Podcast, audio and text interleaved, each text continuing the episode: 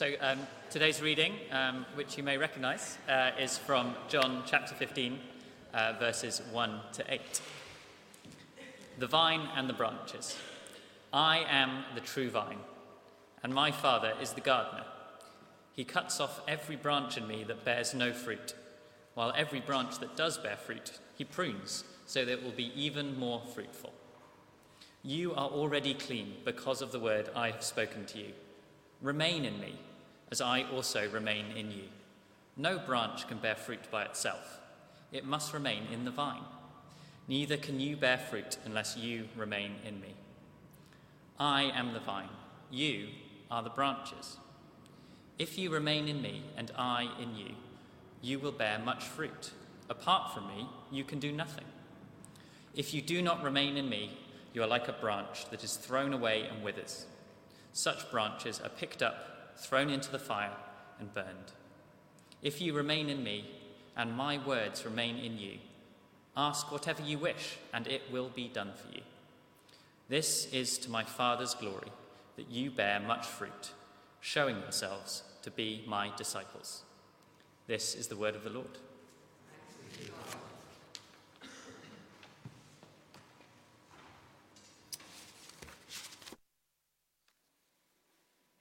Father, uh, thank you for your word. Thank you uh, for sending Jesus to us to show us what you're like. Thank you, Lord. He's the way, the truth, and the life.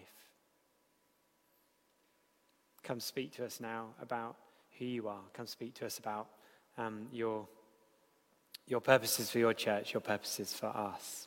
In Jesus' name. Amen. Amen. It's always important to pray before um, the preacher preaches, because um, the, the, preacher's words are not infallible. God is. Um, and, you know, I, so, some of the best testimonies I've had from sermons I've, I've preached has been where somebody's told me afterwards about what God was saying to them. And it was totally different from anything I was saying. Um, and I sort of had to swallow my pride a little bit because it was nothing to do with anything I'd prepared. But actually, isn't that what we want? We want the Lord to be speaking to each one of us. So we pray for me as I speak. We pray for ourselves um, that we'd be open to what God is saying to us today. The story is told of an area on the outskirts of a city with fruitful soil. Uh, sitting on the banks of a river, this area was cultivated over centuries into an expansive orchard whose trees were laden each year with apples and pears and cherries and damsons. The fruit was harvested and taken into the city uh, centre where it was sold in the great markets, feeding the people of the city, making its way to the tables of slum dwellers as well as kings and queens. The fruit nourished the city, which thrived and prospered. The city grew, transforming the orchard into a suburb from where people would travel on the newly constructed railway into town to work. Houses were built, a university, the heart of it all, a church whose roof towered above its surroundings. Yet the evidence of its agricultural roots remained a row of fruit trees tucked between rows of houses, gardens which still bore good fruit. One part of the area was made famous for the cultivating new varieties of strawberries, um, which are now commonly sold in supermarkets across the land including the large Tesco that sits where the fruit once grew. And the area I'm talking about, of course, is St Margaret's on Thames and Ivybridge, our parish. The church at the heart of it is All Souls. Throughout this month, we've been um, outlining from this passage in John 15 the vision of All Souls Church. I, I want you to know that this vision is not something that we've just plucked out of thin air. Um, it's something that has emerged through much discussion and prayer, and I believe is deeply grounded in the heritage of this place. Um, the process of discernment for the future of All Souls dates back to the writing of the parish profile, which is the kind of the document written about the church, um, approved by the, the PCC, the church leadership, which is essentially the advert for this church um, uh, during the vacancy to which prospective vicars addressed their application and their interview. That's what I did uh, when I applied, I saw this profile, I prayed about it with other people, and it seemed to sort of fit with the journey that I was on, um, which I shared a little bit about last Sunday. Um, so I applied, um, and the rest is history. Um, at the heart of this vision is this theme of fruitfulness. It's this idea that the church is not just a social club or an institution for times of great national significance, as we've seen in these past weeks, or a hoop that you have to jump through to get a school place. Um, you know, if that last one is you, by the way, know that it's us too at the moment. Um, turns out that you can't sign your own church school forms if you're a vicar. much sending of letters across the country. Anyway, um, All Souls sits literally in a place that was made famous for its fruit production. And over the years, this church has fulfilled that name, fulfilled that vocation in so many ways. Um, and so the vision now really is that we step into a new season of fruitfulness as the church of All Souls St. Margaret's today. So we've been asking. Um, this question what does fruitfulness look like for disciples of Jesus? Um, let's say these together. I've said them out loud quite a few times. So, the goals of discipleship to Jesus are to be with Jesus, to become like Jesus, and to do what he did. So, we've covered uh, numbers one and two on previous Sundays. Today, we're looking at number three doing what Jesus did. So, let's look at this reading from John 15 one last time. I'm, I'm, aware in this series I've kind of neglected to do the kind of verse by verse analysis uh, of this passage, but we've been sort of chipping away at it gradually. It's an amazing passage at the heart of this farewell speech by Jesus to his disciples before he goes to the cross. And the words in these verses are challenging, um, but Jesus wrapped them with some of the most famous words of comfort and hope at a, a time of intense grief and loss. Uh, chapter 14, verse 1 Do not let your heart be troubled, he says. Trust in God, trust in me. And those words are commonly read at funerals. Um, indeed, they were read on Monday when Archbishop Justin spoke about being Jesus' disciples, his apprentices, his followers, explaining that in this chapter, Jesus doesn't tell them uh, how to follow, he tells them who to follow. I am the way, the truth, and the life, he said. And that's hopefully what's coming through in this series. Of course, we need to unpack and, and think through the, the how. What does it look like to be a disciple of Jesus today? How do we share the good news of the kingdom of heaven, which Jesus preached, uh, in a way that connects with people in 21st century London? But ultimately, our message, our gospel, our pattern is a person, not a philosophy.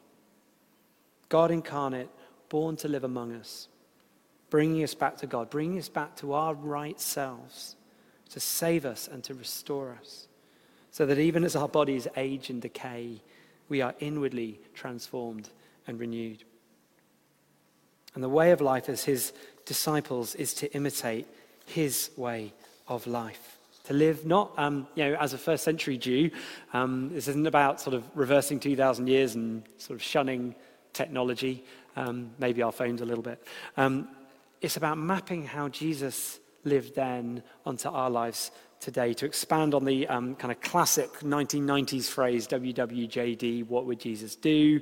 It's what would Jesus do if he were living my life today? Um, although that doesn't fit on a wristband quite so handily, does it? So, for example, Jesus did not drive a car, he did not do internet banking, he did not do charity cake sales, as far as I'm aware. So, our job then is to interpret together what it would have looked like if he had. That's what the church is for, is for people to come into relationship with Jesus and then to teach us how to live our lives in relation to him, with him, like him, for him. That's uh, the goal.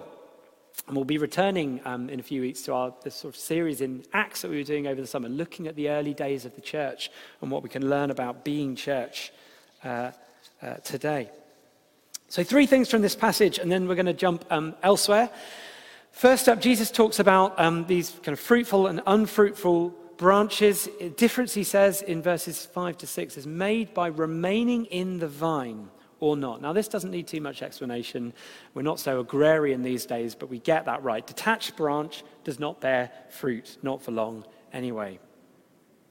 Interestingly, Jesus talks about these fruitful branches. The fruitful branches get pruned or cleaned. the word is actually the same, it's just translated differently at different points in this passage. But the impression you get from both of those words, pruned and cleaned, is, is an idea of kind of a preparation um, which is not always easy or comfortable, but is necessary and helpful for ongoing fruitfulness.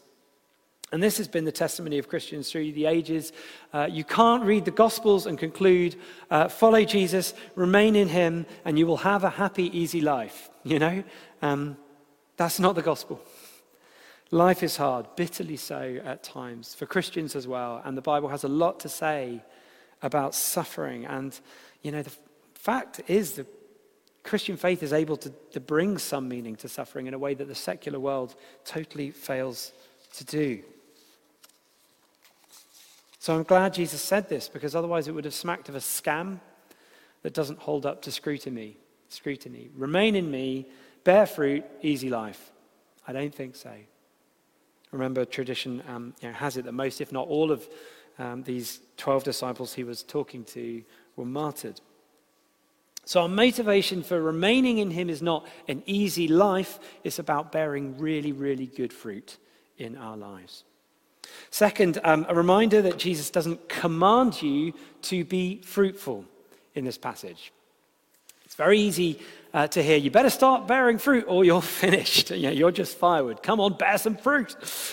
Jesus doesn't command his disciples to bear fruit, he commands them to remain in Him in relationship with Him, saying that if they do this, then the fruit will come down the line. Do you see the difference? And remember, bearing fruit is a slow process. It doesn't happen overnight. We live in a world that expects instant results, but fruit, good fruit, doesn't grow quickly. Even the best trees have bad seasons or fallow seasons. So don't read these verses as a bar to clear. We sort of said this before. Jesus said, you know, Come to me, and I will give you rest. I'm gentle, I'm lowly of heart. So, this isn't an assessment, it's a slow process of transformation. And again, I just want to give you the um, kind of Joe version of verse 8, which is actually the translation of a, a lot of versions of the Bible. I think this is more true to the original meaning. Jesus concludes This is to my Father's glory, that you bear much fruit, becoming rather than showing yourselves to be my disciples. It's that idea, again, of change. So we commit to being disciples of Jesus. Remember, um, we were saying last week, we are all being discipled. We are all being formed by something or someone. No exceptions. The only question is by whom or by what? We are being shaped. And if we remain discipled to Him, over time we start to bear fruit. And the fruit that comes from following Jesus brings glory to God. That's the kind of process we're looking at. So, how do we know that Jesus expects us to do what he did? Because that can maybe feel like a bit of a stretch. Well, like the apprentice today, the goal of the disciple is to become what their teacher, what their rabbi is. If you're an apprentice plumber, your ultimate goal is not just to learn the theory of plumbing, it's to become a plumber. You can actually do that stuff. I've got um, three kids. Uh, you know, one idea was we, we had was to get them trained as a, a, plumber, a mechanic, and a dentist. The three sort of high level trust professions where you're just completely in the hands of the person. Um, um, although I'm not sure which one I'd be happy of our children putting a drill in my mouth, but there we go. Um, so it's implicit in the role description of a disciple, isn't it? That um, they are to do what their teacher does. And so, uh, Matthew uh, 10, verse 5 to 8. These 12 Jesus sent out with the following instructions. Um, he said, Do not go amongst the Gentiles or enter any town of Samaria, Sam- Samaritans for now. That would come later. Rather go to the lost sheep of Israel.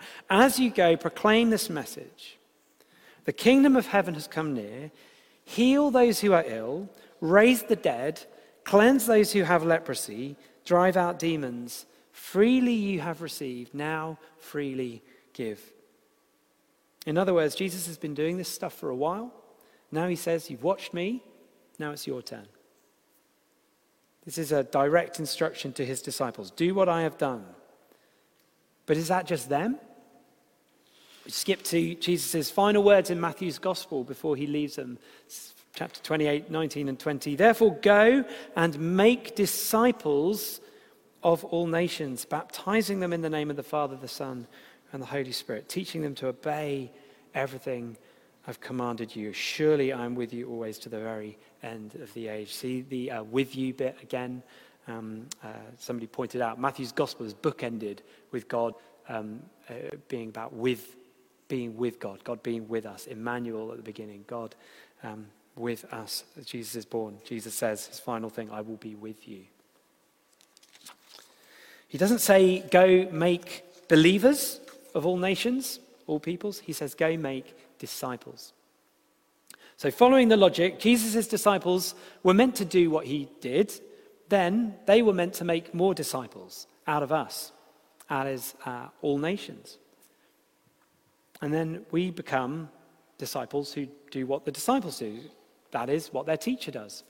So that's our job spec. It's not just theirs to do what Jesus did.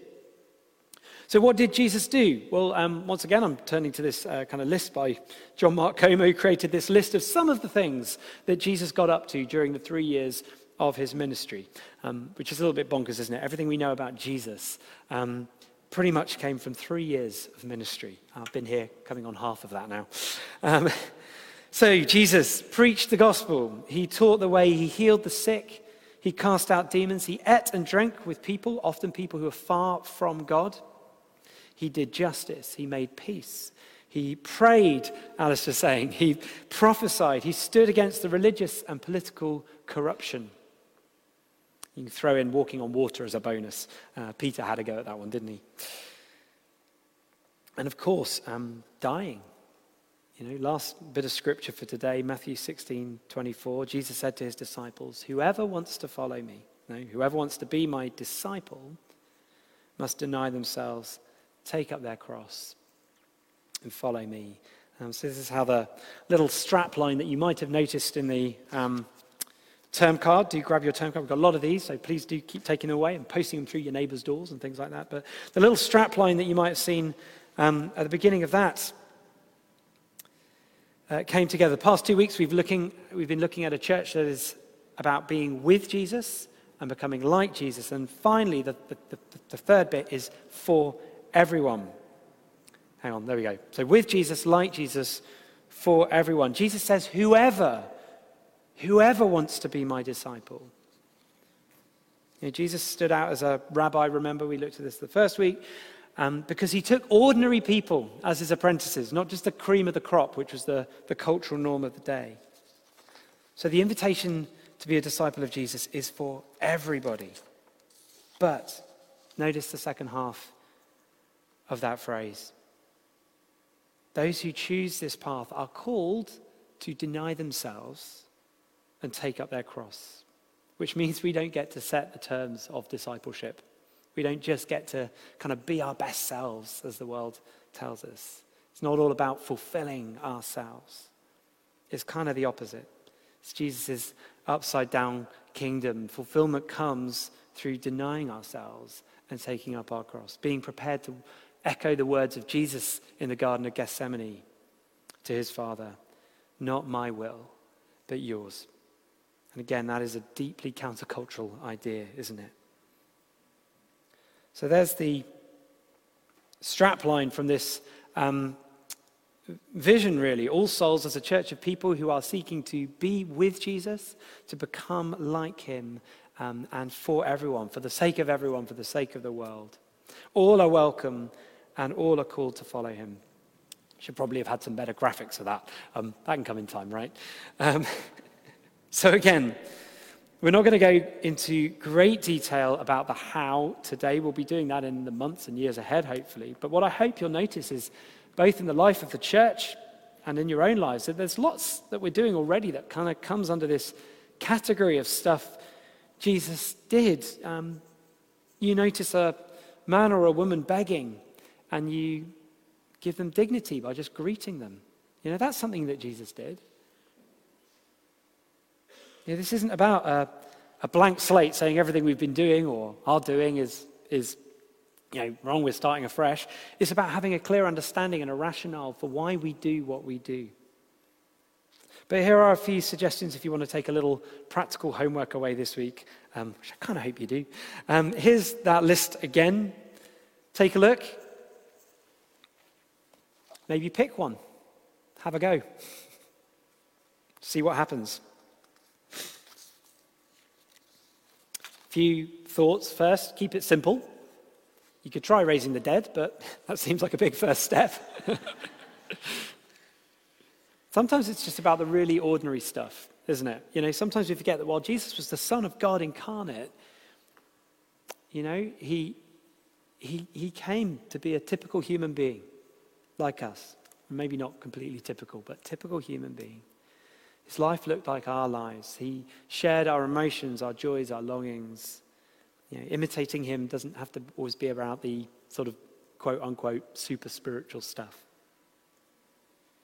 To Jesus, there was no distinction between the spiritual stuff and the not spiritual. It was all spiritual stuff, everything. Take the food thing. You know, Jesus did a lot around the table. Um, there was, I can't remember who the, the who, who, wrote the book, but there was a couple of quotes that his theory was. Um, it said, "What the Son of Man?" It was a verse in Luke. The Son of Man came to seek and save the lost. And then another verse was, "The Son of Man came eating and drinking." So therefore, Jesus' mission was to seek and save the lost by eating and drinking. We can all do that. Um, maybe you could think about how your meals can be a time to draw close to Jesus in some way. Each Friday, evening at dinner, we answer three questions around our table. Um, whoever's at the table has to answer these questions too.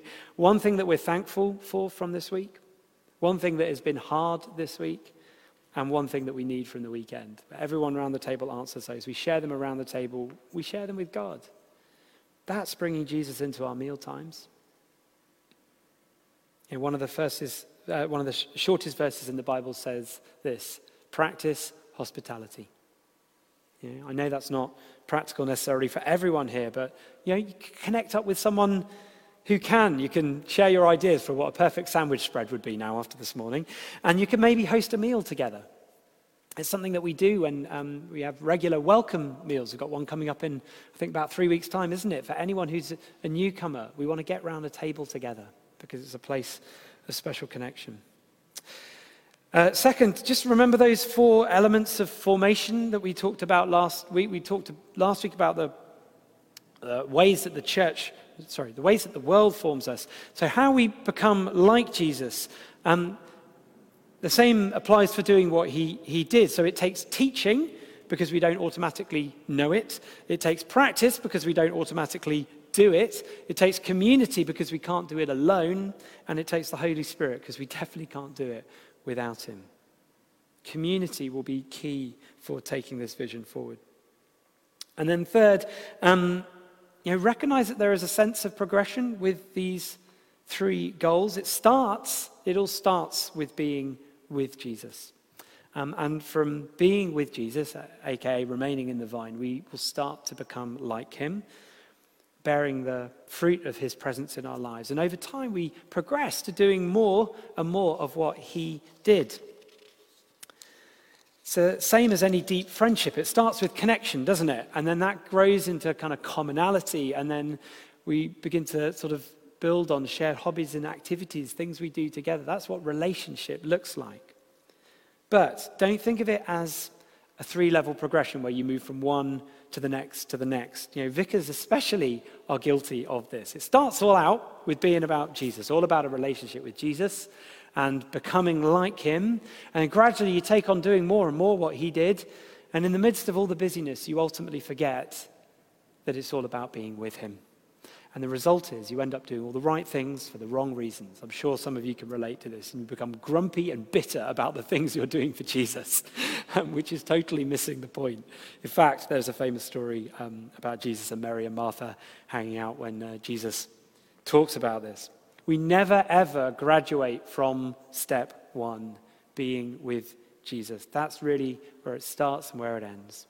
Else it just becomes religious duty, or at least duty we find ourselves serving joylessly, which is no fun for us or for those around us.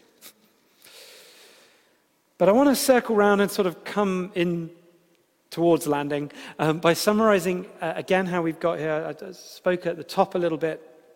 This has been a process, this vision of the past 18 months or more, um, from parish profile for the church, and then I, through a whole stack of conversations I've had with people since I started here, um, particularly with work done by the PCC and the wardens uh, over the past 18 months, and a lot of prayer. Um, this time last year, uh, we had a, a, PCC morning. So the PCC stands for the Parochial Church Council. It's the church kind of governance group. It's elected each year by you. And we spent time seeking the Lord for the priorities for this next season, season, asking kind of questions where do we think the Lord wants us to be in the next three to five years? And um, it's all taken a bit longer to come together than we'd hoped, perhaps. And I think that's just symptomatic of the last few crazy years that we've had. But um, we're there now, or at least we're getting close, I think. Something else I probably should have mentioned um, along the way a little bit more were the, these three priorities that the PCC set back in the Easter term uh, for 2022, which were um, uh, one, develop opportunities for people to connect with and, and within the church. Uh, two, invest in our work with children and young people. And three, reboot our ministry with Ivy Bridge. We've been working towards those priorities throughout the year, but if you um, look, actually, if you I realize this retrospectively, they fit the three goals, if you like, of being disciples of Jesus. The first one is about enabling to people to be with Jesus. The second is about formation, isn't it? You know, becoming like Jesus. Um, we all know that childhood and particularly the teenage years are crucial for who we become, and that includes our faith journey. And our focus on Ivy Bridge is about doing what we think would be important to Jesus if he were living in our neighborhood today. So you've got those three um, goals, if you like, in those three priorities for this year. So, something of the journey of the, this year, and I'll, I'll continue to share updates on progress as we go. Please don't think this is um, a one off. This vision, rooted in these verses, is not a flash in the pan. The idea is that this will more and more permeate who we are as a church, individually as well as collectively, and uh, shape who we become and what we do. Yeah, in one sense, the vision, talking with someone, in one sense, the vision is who we are in five years' time. The vision is you in five years' time, except that sounds incredibly sort of consumeristic. Um, but it is, it's who we're becoming and how. So there'll be more preaching on the future of these themes being with Jesus, becoming like him, doing what he did, will be these threads that are, woven in and, and through the teaching and life of All Souls Church in the months and years ahead. I started with a tale of the, the, the parish. Um, this parish is a place of historic fruitfulness. And throughout this vision series, we've been drawing on this image Jesus paints in John 15 of remaining in him, bearing fruit. Yesterday morning, I was with um, St. Stephen's Church, PCC. Um, you may or may not know that St. Stephen's planted, um, agricultural language again, planted um, into All Souls Church uh, 22 years ago when the diocese was preparing to close this church down. Planting is uh, when a group comes from another church and sort of to inject fresh energy and I was invited to go and share the, with, with, them, um, along with leaders of other churches planted by St. Stephen's, about what the Lord is doing here um, and how they can pray for us, um, which is just wonderful. And I asked for a show of hands for any of them that had been around uh, when the plant took place, which turned out to be a really good number of them. Like about half the people in that, in that room were, were there when All Souls was replanted. Um, and I asked them if they remembered the banners that were hung when the plant happened, which is still up uh, behind me there. Uh, and they did. And of course, um, you may not be able to see this if you're watching from home. But the one on the right here, what is it? It's an image of a vine and of branches, and those branches are laden with fruit. Jesus said, I am the vine, you are the branches. If you remain in me and I in you, you will bear much fruit. This is to my Father's glory that you bear much fruit, becoming my disciples. With Jesus, like Jesus, for everyone. Let's pray.